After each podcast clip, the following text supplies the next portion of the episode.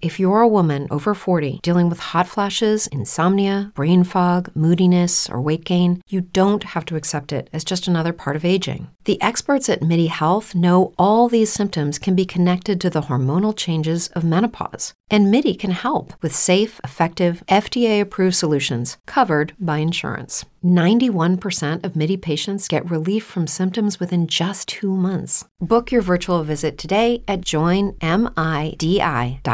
It's a soul anchor. Hold on to the hope it is a soul.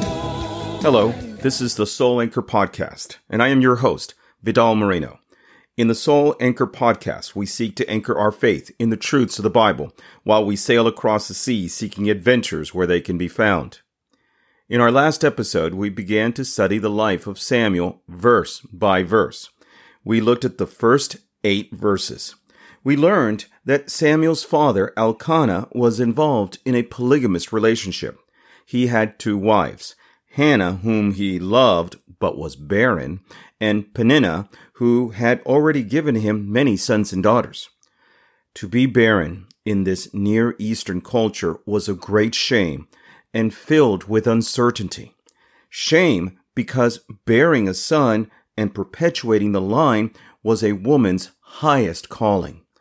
It was filled with uncertainty because wives normally outlived their husbands, and once the husband died, sons and daughters were expected to care for their moms. So Hannah was miserable.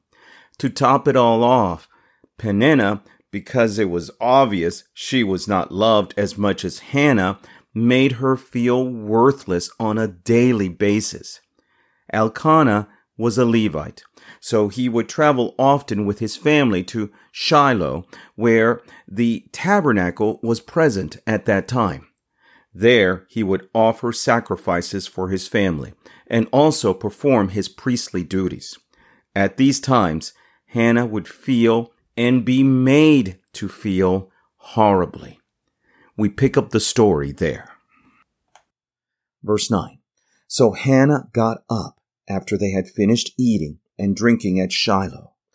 At that time, Eli the priest was sitting in his chair by the doorpost of the Lord's sanctuary. In desperation, after the family had had their dinner, she does something that is not mentioned up to this time in the Old Testament. She goes to the sanctuary. Eli, or Eli, is ministering at this time as high priest, sitting on some kind of chair that was probably set up for the high priest to sit at. Verse 10. As for Hannah, she was very distressed. She prayed to the Lord and was, in fact, weeping. Isn't it comforting to know that God hears our distressed prayers? Isn't it interesting that the Judeo Christian God cares for us in our weakness? All pagan gods, especially the gods of Greeks and the Romans, were the gods of the rich and powerful.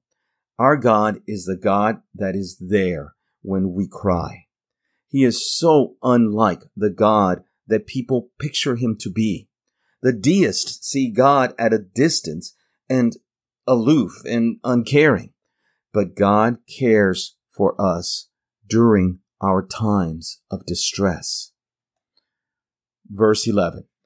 She made a vow saying, O Lord of heaven's armies, if you would look on the suffering of your servant and would keep me in mind and not neglect your servant and give your servant a male child, then I will dedicate him to the Lord all the days of his life. His hair will never be cut. This is the only woman recorded in the Old Testament as having made and kept a vow to God mentioning that scissors would not touch his head indicated that she would set him aside to become a Nazarite, a man or woman who has taken the Nazarite vow, which is distinguished by abstinence from certain actions, are primarily seen in the Old Testament among the Israelites, with possible New Testament examples. The Hebrew term for Nazarite comes from the Hebrew word meaning to separate. Number six presents the distinguishing features of the vow as abstaining from anything related to grapes and or alcohol, refraining from cutting one's hair, avoiding dead people, even family members. So, according to Numbers 30, 6 through 15, Elkanah could have voided the vow, but it speaks well of his piety that he did not. This took great faith and great desperation. If God gave her her heart's desire, she would give him back to him. She wanted to feel valuable and worthy, and like it or not, having a son in that culture gave a woman great self-worth. So even if she would not be able to raise him and see him grow up to become a man, she wanted so badly to be worthy to the Lord that she was willing to give him up to him. Nazarite vows were supposed to be temporary, but Samson and Samuel made it a lifelong thing. All that hair would have been a constant reminder of their commitment to God and how different they were from among other people. Verse 12. It turned out that she did a great deal of praying before the Lord. Meanwhile, Eli was watching her mouth. She was praying silently, so Eli found it curious to see a woman in deep distress mumbling something inaudibly. Verse 13. As for Hannah, she was speaking in her mind. Her only her lips were moving. Her voice could not be heard. So Eli thought she was a drunkard. Simple explanation. It is so sad that Eli saw so few people praying at the sanctuary that he assumed she was drunk. Verse 14. Then he said to her, How much longer do you intend to get drunk? Put away your wine. He was so disgusted with her that he scolded her for being drunk near the sanctuary. This was a place for people to pour out their souls to God. This was not a place to be inebriated. People had died for this kind of stuff. He did not want this kind of stuff going on on his watch. This reminds me of the sad story I heard about the other day of a Christian who was visiting Europe went into a cathedral and was so affected by the beauty that he sat down to pray. The priest came over and asked him what he was doing, probably thinking he was drunk, and was astonished when the man said he was praying. The priest was overjoyed. Apparently, most people came to the church to visit as a tourist attraction. Very few came to pray. Israel was spiritually dead at this time. It was the time of the judges. During this time, they kept swinging from apostasy to revival. This was probably a time of apostasy. But Hannah replied, verse 15, Not so, my lord. I am a woman under great distress. I haven't drunk wine or beer, but I have poured out my soul before the Lord. Hannah made the first step in the right direction. She admitted her pride. She realized that she was stubborn. She was admitting it to God and relying on Him completely. This was a beautiful moment between her and God, and Ellie had misunderstood it. Unlike her ancestors, Sarah and Rachel, instead of taking matters into her own hands, she gave them over to God. Verse 16. Don't consider your servant a wicked woman. It's just that, to this point, I have spoken from my deep pain and anguish. She realizes that Ellie now thinks she's a drunken fool, and she is embarrassed.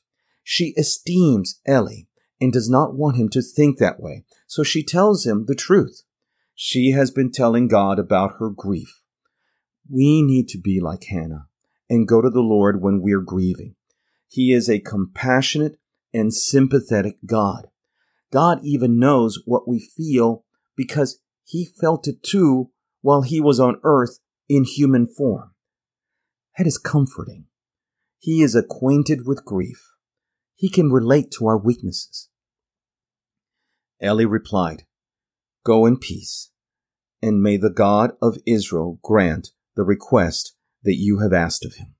That was verse 17. Eli must have been shocked and amazed at the faith of this woman. This was not an ordinary woman as far as he was concerned. He bestowed on her his blessing. He basically told her that he was taking back what he had said and that he was sincerely hoping that God granted her whatever she was asking for. I need to be more compassionate. Like Ellie, I can look at the surface of a situation and become very judgmental. We need to try to see things from other people's viewpoint and from God's viewpoint and be more understanding and compassionate. She said, verse 18, May I, your servant, find favor in your sight. So the woman went her way and got something to eat. Her face no longer looked sad. She gave Eli a common salutation. She was hoping that this experience had not marred his opinion of her. She was also showing respect by esteeming his opinion. After dumping her troubles on God, she went back and began eating again, and her spirits seemed to have lifted. She apparently was hopeful that God was going to grant her request. I cannot imagine what life would be like if I did not hope that God had my best in mind when He allows life to rock me. If I did not believe that He was in control and that He really knew what was going on with me and were going to turn things for my good, I do not know what I would do. I would despair. Have you ever felt this way? Verse 19 They got up early the next morning. Then they worshipped the Lord and returned to their home at Ramathaim. Elkanah was intimate with his wife, and the Lord called her to mind. They said goodbye to God. This was a family that really loved God and wanted a relationship with Him. They just didn't go through the motions. In hopeful expectations, Elkanah had sex with Hannah. God, of course, never forgot Hannah, but the writer here is trying to convey that he acted on her request at this time. God turned his attention to her. God has his own timing. I've learned this. His timing does not coincide with ours. God knows that we live in time and that our time is limited, so we are very impatient people. Nevertheless, God loves us and he has a personal plan for us and a big plan for the world. Sometimes he has to say, not yet to us because he needs us for the big plans and he is still moving all the pieces in place. God was going to use Samuel to do amazing things in the years to come. He would serve as the shatter point that would help transition Israel from the time of the judges to the time of the kings. He had to be the right person at the right time and the right place. That is why God took Hannah through what she did. It was a terrible experience for her.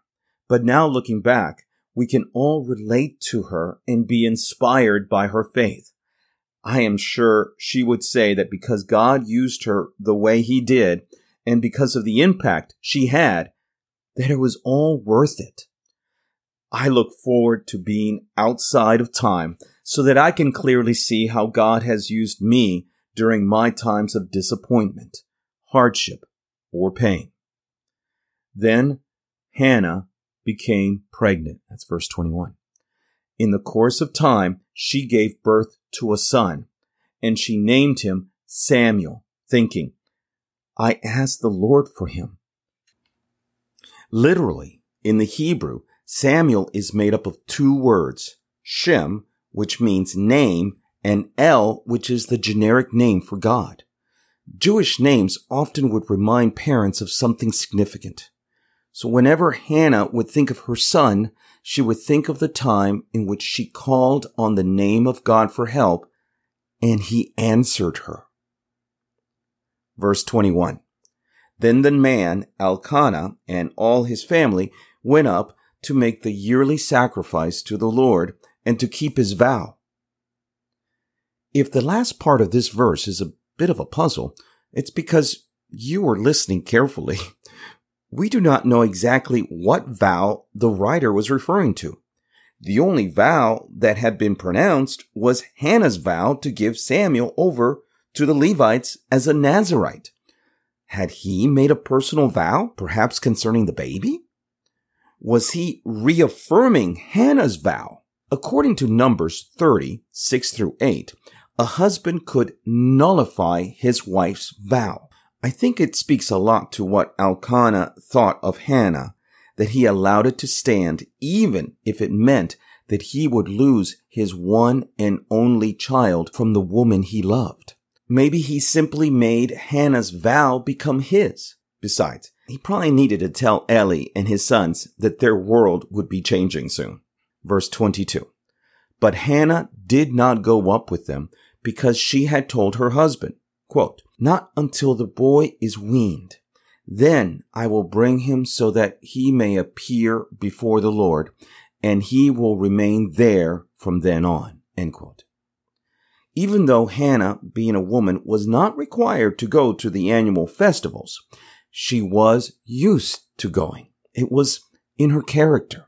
She was a pious woman, but she was not commanded to go and this was a very tenuous time in the life of any child. Infant mortality was very high during most of human history, and going on a journey would be dangerous.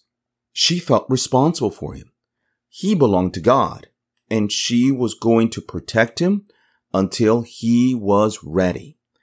Nevertheless, Elkanah knew that God had interceded for her and given her a child so he went to make sure that the religious procedures for expressing thanks for what God did was kept. It is so important to always demonstrate our gratefulness for what God is doing in our lives. We no longer need to make an offering at the tabernacle or in the temple in order to express our thanks to God, but we need to give thanks. 1 Thessalonians 5:18 tells us, quote, give thanks in all circumstances, for this is the will of God in Christ Jesus. End quote. Are you wondering what God's will is for you? You have one aspect right there. It is God's will for you to be thankful in whatever circumstances you find yourself in. Having a grateful heart is such an important part of our spiritual walk. Try this. Make a list of everything you're grateful for. Put it on your reminder app in your smartphone. Every day, go over the list until it becomes a habit. How it changes your outlook on things will amaze you. I used to become despondent when bad things would happen to me. Now, when it happens, I take out my list and I am grateful for what I have and not for what I do not have. Try it right now. It will be a game changer for you. Next week, we will conclude chapter one. If you're enjoying the Soul Anchor podcast and would like to automatically receive the podcast every time I upload an episode, make sure you hit the subscribe button. Soul Anchor Podcast is also on Twitter, Instagram, and Facebook. The Soul Anchor Podcast Facebook page has the complete transcript of this episode. Like the page so that you can receive notifications when I post information about these episodes. I invite all my listeners to message me on Facebook or email me at vidmore at yahoo.com. I would love to hear from you. I get very little feedback and I would love to get some feedback, positive or negative. Getting back to the podcast, if you're enjoying the podcast, tell others about it and leave a five star review because that will allow the podcast to get more recognition in the community. Till we meet again.